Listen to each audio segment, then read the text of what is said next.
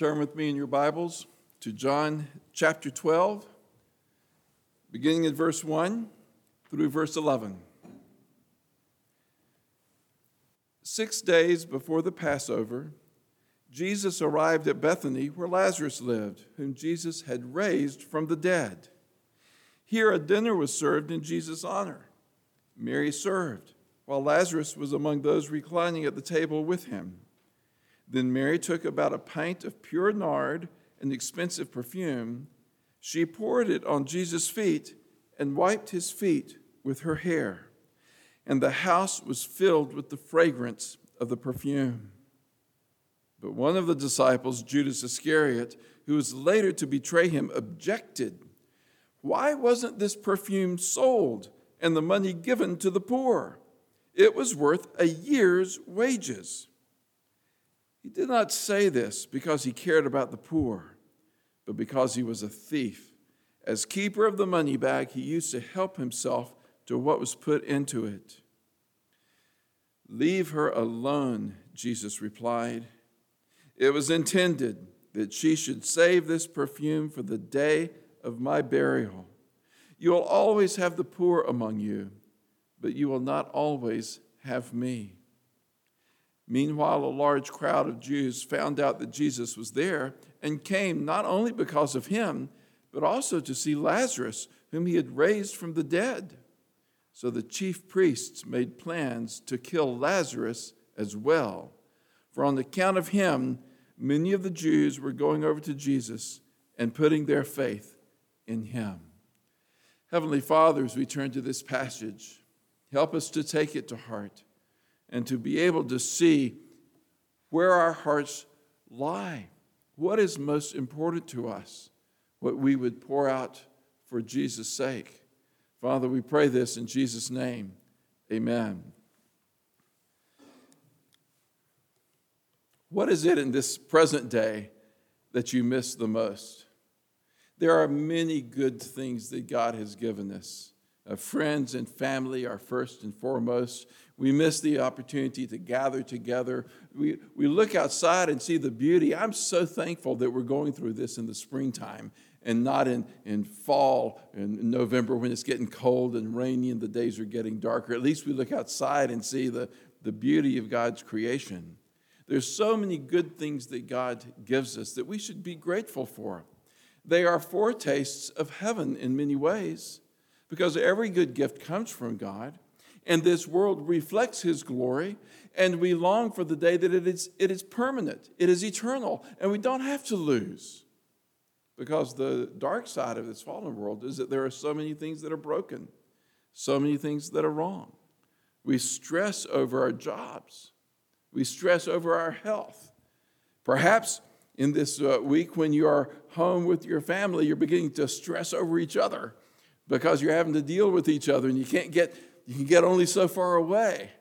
And when you get worried and anxious, sometimes those anxieties come out with tensions in relationships. There's so many broken things about this world that we wonder how could God allow the world to suffer in such a way? But so many beautiful things in the world that we tend to love this world and cling to it and worship it.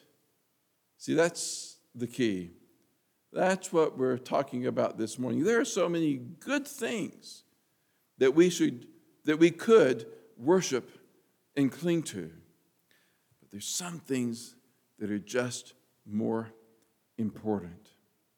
This passage is a, a dramatic demonstration of that. In this passage, it opens with uh, Jesus coming to Bethany, where Lazarus lived. Now, we have been preaching through John, but we, we went out of order because on Easter Sunday we wanted to focus on the resurrection and we looked to Jesus raising Lazarus from the dead for our Easter uh, text and we skipped forward to that then we went back uh, to earlier chapters in John so now we are skipping over John 11 to go to chapter 12 keep the context in mind it's not that hard to, to follow Remember that before chapter 12 is chapter 11. And what happened in chapter 11? Jesus raised Lazarus from the dead. And that it created such a commotion that it says that uh, in verse 54 of chapter 11, it says, Therefore Jesus no longer moved about publicly among the Jews. Instead, he withdrew to a region near the desert, to a village called Ephraim, where he stayed with his disciples. So when he comes back to Bethany, just imagine what a huge occasion this was. Jesus had not seen Mary and Martha and Lazarus, who was restored to his family. The townspeople were celebrating Jesus. He's coming back. He's coming back. People from Jerusalem, which was not far from Bethany, were coming because they heard Jesus was coming back and they wanted to see not only Jesus, but Lazarus, whom he had raised from the dead. This was a big event, a big occasion. So Jesus was back, and John points out, he makes sure we see the connection where Lazarus lived, whom Jesus had raised from the dead. Here, a dinner was given in Jesus' honor. Martha served while Lazarus was among those reclining at the table with him.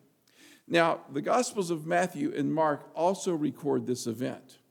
And there's some minor details that are different in Matthew and Mark, not because they're in conflict, but because Matthew and Mark chose to include them, and none of them are in conflict with John. We learn from Matthew and Mark that the dinner was served at the house of Simon the leper.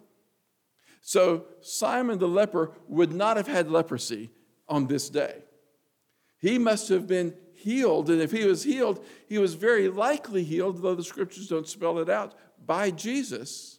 So here we have a twofold a testimony of the miraculous work of Jesus, that this dinner was served in Jesus' honor at the home of Simon the leper. And in John, if you thought, well, it's obvious if, if Lazarus is at the table and Martha is serving, it must have been at his house. No, this was a whole town event. Biggest house in town, had everybody in. It was the house of Simon the leper, the one who had had leprosy, now was healed and restored, but you know they kept calling him Simon the leper, not, not to disdain him, but just to marvel at the miracle that Jesus had done. That's likely the background to it. And Lazarus was also there, and so was the rest of the town and even people from Jerusalem. It says, Martha served while Lazarus was among those reclining at the table. Then Mary took about a pint, and we'll go on and look at that next. But doesn't this remind you of Luke chapter 10? In Luke chapter 10, we have the story, uh, the, the famous story of Mary and Martha, where uh, Martha opens up her home to Jesus. It's at the end of, uh, of Luke chapter 10. Jesus comes in. Martha is busy uh, serving the dinner, and Mary is sitting at Jesus' feet.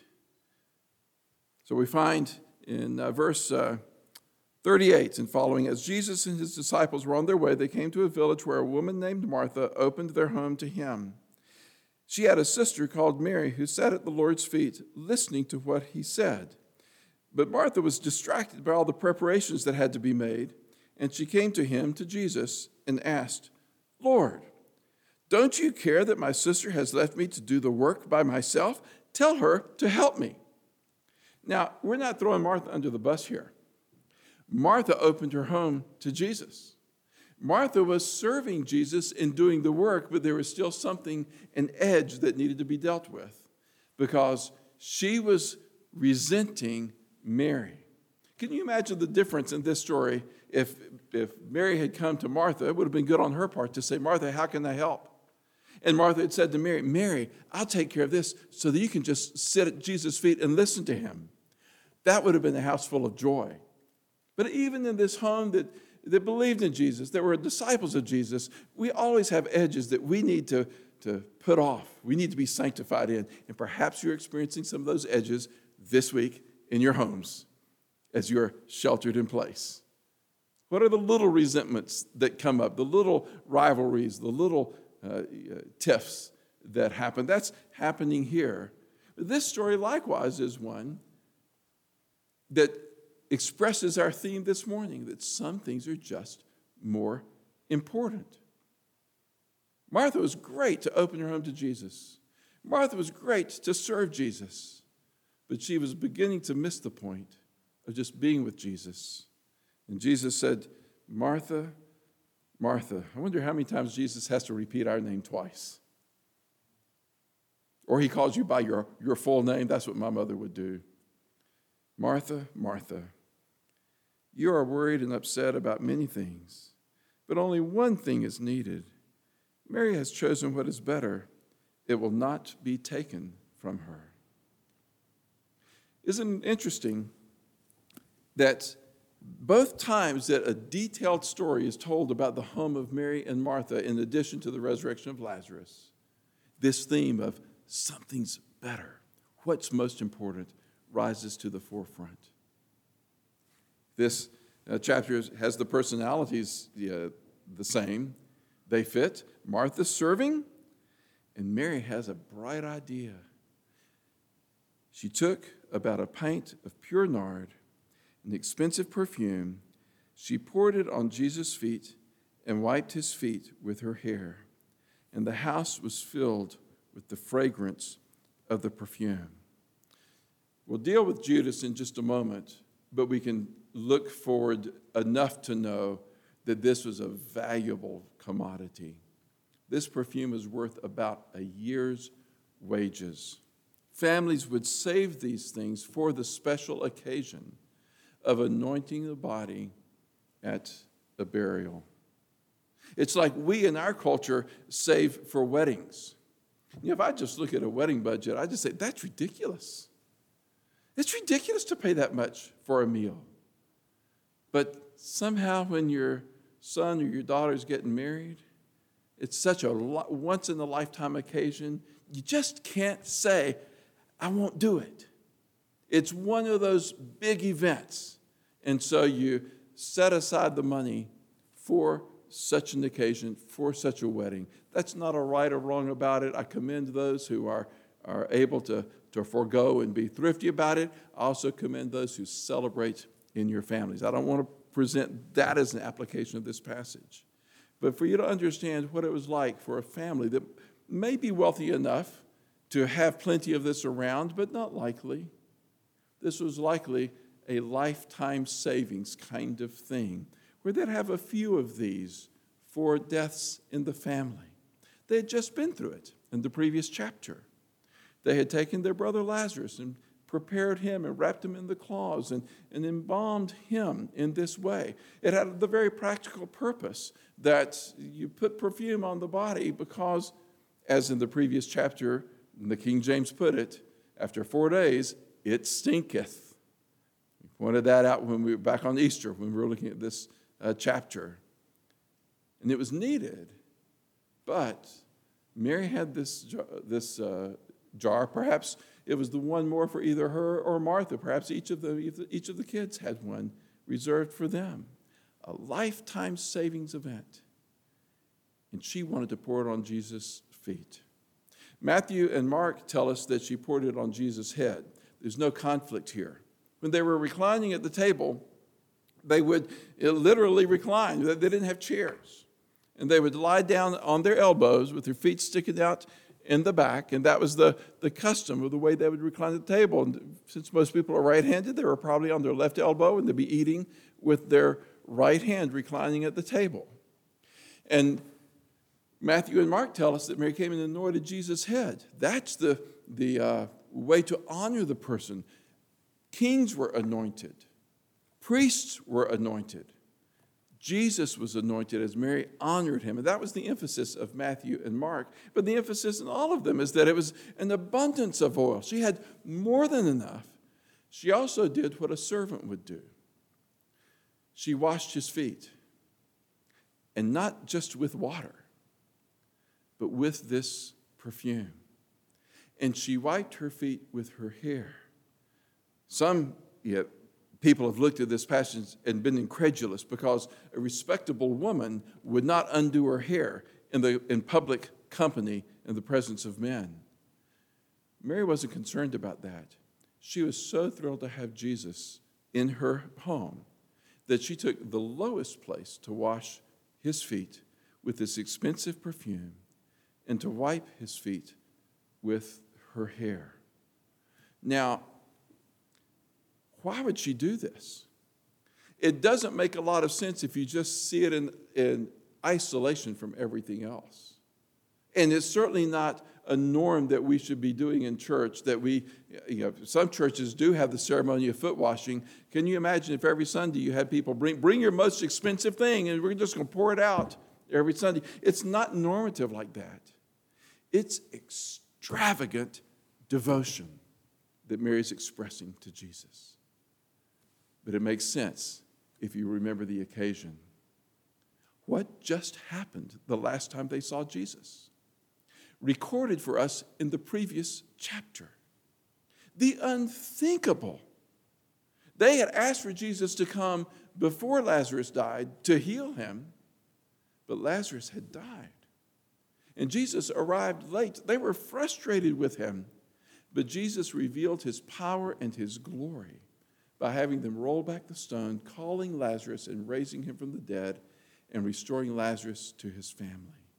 This was a more special occasion than any wedding, a more special occasion than any event that you and I can imagine, because we just can't imagine what it would be like to have some not, someone not brought back from a few minutes of clinical death, but from four days of true, permanent death and restored to the family. And Mary's thinking, what can we do? And she takes the most precious thing they have and she goes and anoints Jesus' head with it. And John's emphasis is she sits at his feet, the place of the most humble servant, and pours that perfume out, undoes her hair, and wipes his feet with her hair. Some of the material that I read this week uh, noted that the, it, the place of, a, of washing someone's feet was such a low place for a servant. It was the bottom of the totem pole. In one case, there is a, a Jewish midrash law where a Jewish slave could not be required to wash your feet, only a Gentile slave. It was lower than the low. But she just loved Jesus. She could not believe what he had done. She loved being at his feet. I don't think she thought through all the concepts, all the things. I don't think she was, it wasn't a false humility. She just was overjoyed. It was extravagant devotion. So that's what Mary offered. Then we have Judas's objection. Judas said in verse uh, 4, it says, But one of his disciples, Judas Iscariot, who was later to, be, to betray him, objected. Why wasn't this perfume sold and the money given to the poor? It was worth a year's wages. Now, at that point, this could have been conceived to be in good faith. After all, Jesus taught them to reach out to the outcast. He's the one that touched and healed the leper. He cared for the woman at the well that would have been a social outcast. Uh, she, he cared for the poor. He taught his disciples to care for the poor. He's the one who would say in, in uh, the parable of the sheep and the goats that this is how you know who belongs in the kingdom when the evidence is there. Inasmuch as you do it to the least of these, you do it unto me. He discipled his disciples to care for the poor. But in Judas's hands, this was a dangerous point. Beware of the contentious person that has a good point to make because he's a danger in the way he uses that as a club. I wondered whether I should tell an actual story. I'm going to do it with such generalities, and it's so many years away, and I don't think any of you could identify what it is. And I don't even think the person that I'm going to use as an example here was like Judas. He was like the other disciples who listened to Judas. This was a man who had a good heart uh, for Jesus, who had good intentions about Jesus, and he had a good point to make. But it was a point that actually demoralized and disillusioned and hurt the kingdom. There was a church that was meeting in a school, identified with that because we were uh, in church planting too in the 80s. And I understand the, the, uh, the anxieties of that. Are you going to make it or not? This church found a piece of property that they could buy. Uh, the elders uh, were unanimous in believing it was what God was leading them to do. And they proposed in the congregational meeting to the congregation that they buy uh, this property.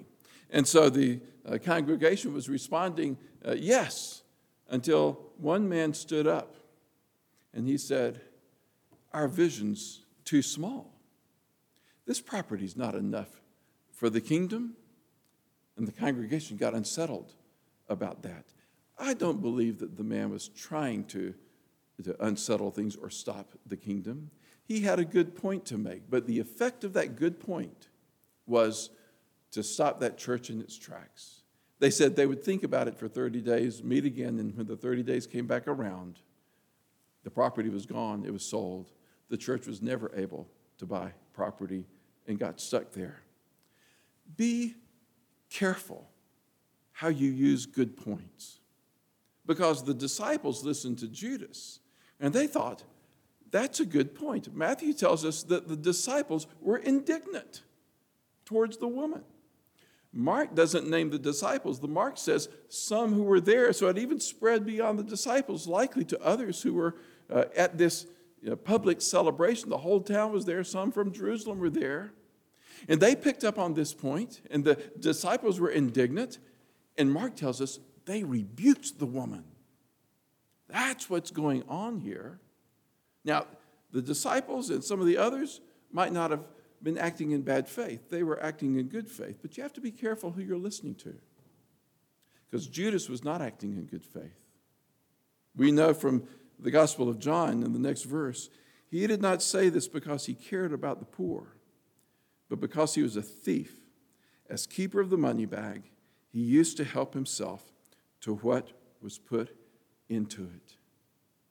Make sure that when you have a point to make, that you've checked your heart that you're not acting out of somehow selfish personal reasons, or you're reacting to a past hurt or some other thing that, that uh, creates a, a bad heart in you, even when you have a good point to make.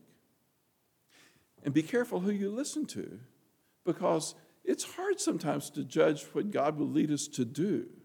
But if it leads to being indignant towards those who are devoted to Jesus and just loving Him, if you're indignant towards those people, that's a good sign that something's gone wrong. If you're rebuking someone who is trying to offer to Jesus an expression of love that you don't understand, you don't express, but you're indignant about it and you rebuke, it could be coming from a bad heart. Maybe not in you, but maybe in somebody you're listening to. You can stir up trouble pretty easily by either initiating it or listening to, to those that have initiated. I know that this is hard to apply in specifics. Pray about it, that you're not involved in that kind of trouble. That's where churches get bad reputations when we're always you know, at each other's throat over this or that little petty thing. We need to have this, the, the calming grace of Jesus Christ and remember what he's done. You see, I think all of this was a tempest in the teapot.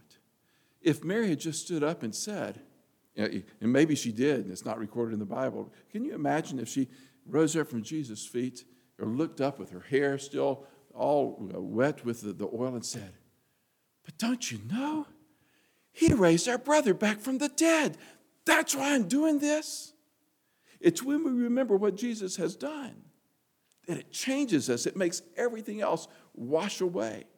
We need to remember that Jesus has done something for us that is actually far better than what he did for Mary, Martha, and Lazarus because he raised Lazarus back on this side of the grave. Think about that. As astounding as it was, a number of years later, we don't know how many, Lazarus faced death again. If that is all that Jesus would have done, how much would that count? Jesus did that did this miracle with Lazarus as a sign of the greater miracle that he's done for all of us who put our hope and trust in him. Because he went to the cross and by his own death broke the power of sin, that we may be forgiven in him. And he rose from the dead and he gives that life to us. And he promises, You will not perish. You will not perish, but have everlasting life. It's the whole purpose of the Gospel of John that we may believe that Jesus is the Christ, the Son of God, and that by believing you may have life in his name. Keep your focus on that, and that will move you to this kind of extravagant, unqualified, unreserved devotion to Him. But when we forget that, we start looking at the little petty things, we get all, all wound up, don't we? So Judas' objected with the bad heart, it was a good point, but with bad motive. Jesus responded. In the outline, I don't know if you can see it uh, online, you can, you can find it, it's in there somewhere. Uh, it's a very tepid way of putting it. Jesus' observation. It was more than an observation, but I was trying to find the O's to alliterate. Did you notice it? Mary's offering, Judas' objection, Jesus' observation. I don't stick with alliterations because they often have a weak one in there. It's more than an observation. His observation was the poor you'll always have with you. You won't always have me. That's his observation. But he rebuked them. He said, Leave her alone. Leave her alone. Have you ever been put upon by others when you really are trying to act out of a heart that is devoted to Christ and love for Him, and somebody disagrees with you, and you find somebody needling you, somebody putting you down? The world, pers- uh, the world doesn't understand. The world can, can ridicule Christians. It's when other Christians ridicule you that, that it bothers you the most, isn't it? And isn't it wonderful to think that Jesus is our advocate before the Father and our defender? Leave, leave her alone. Leave him alone. She's mine. He's mine. I take what she's doing as a wonderful expression of love for me. And then Jesus went on to say that this counted for more than even Mary understood. He said it was intended that she should save this perfume for the day of my burial. Now, this is a hard Greek sentence to translate. It actually says, let her keep it for the day of my burial. Now, she had already poured it all out. You know, what, what did that mean? It's leave her alone, let her keep it for the day of my burial. So the translations try to get a handle on what's intended here. I think that this is the best handle that I could, could figure out. He says, Leave her alone. It's hers to give.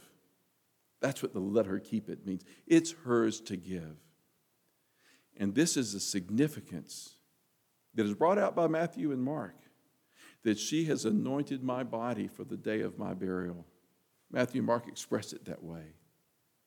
They don't realize, Mary doesn't realize, that even though Jesus has been telling them, I'm going to Jerusalem to be handed over, to be crucified, and I'll rise again on the third day, they just kind of didn't understand that.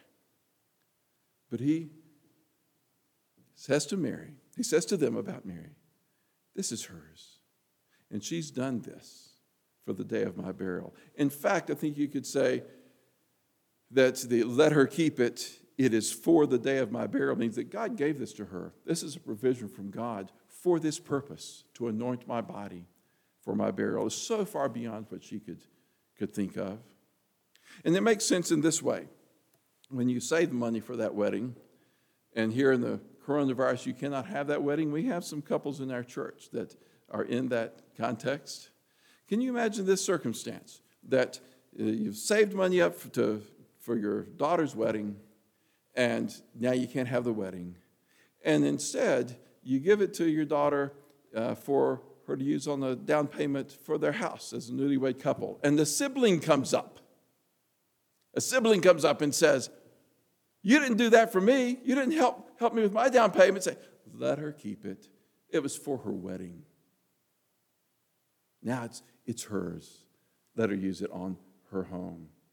You see, it's that kind of sense that Jesus is saying, Leave her alone. God gave her this for this purpose to anoint my body for burial. And you realize the, in the context how significant uh, the connection is because he raised Lazarus back from the dead. They had buried him, they had anointed him. They wouldn't have used this jar on Lazarus' body again. But Jesus overcame death. And so Mary's thinking, who needs the perfume? When we're worshiping the Savior who raises the dead, that's the excitement we should have in a far greater way than Mary did with Lazarus. Do we have that? Does it lead us to extravagant, unfettered devotion to Jesus. That's the delight of the, of the disciple. And we, we falter so much.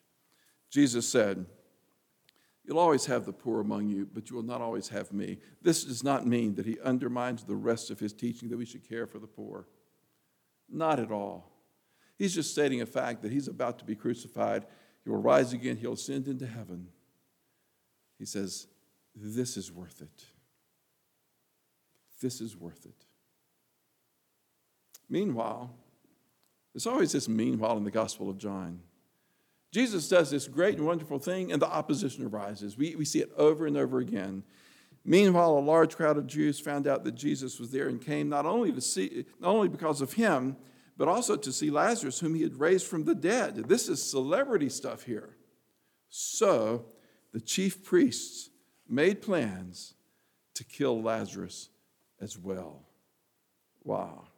For on account of him, many of the Jews were going over to Jesus and putting their faith in him. Do not underestimate the bias that we bring to this with our hearts. We've talked about this before in the Gospel of John. We don't want to, to surrender ourselves to Jesus and have this extravagant devotion to Him, to pour out our lives for Him because we want to live for ourselves. We bring that bias in. And we are, it, it gets ridiculous to have this kind of unbelief. They who knew Lazarus was dead, they saw him risen. Their way of thinking was if we don't kill Lazarus too, everybody's going to believe in him. That's, that's something. Don't let that be your heart. Instead, as you see Mary's example and remember what Jesus did for Lazarus, and even more what he did beyond the cross in his resurrection, I pray that we who know Christ would be filled with the Spirit to have this unbridled joy and devotion to Him. And if, if anyone doesn't know Him, they would be drawn to put their faith and trust in Him because He does indeed raise the dead. He gives us life beyond. Let's pray. Heavenly Father, we thank you for this passage. We thank you for what it teaches us. And we are in many ways exposed because we are so half hearted. Now, Father, I pray that you protect us from pursuing a feeling, an emotion, that we just keep ourselves ramped up. I pray instead we would have a sincere, heartfelt, sold out devotion to our Savior, whether the times are good, whether they are bad, whether we are weeping, whether we are rejoicing. That would be the bottom line in our lives, for that is most important. We pray this in Jesus' name. Amen.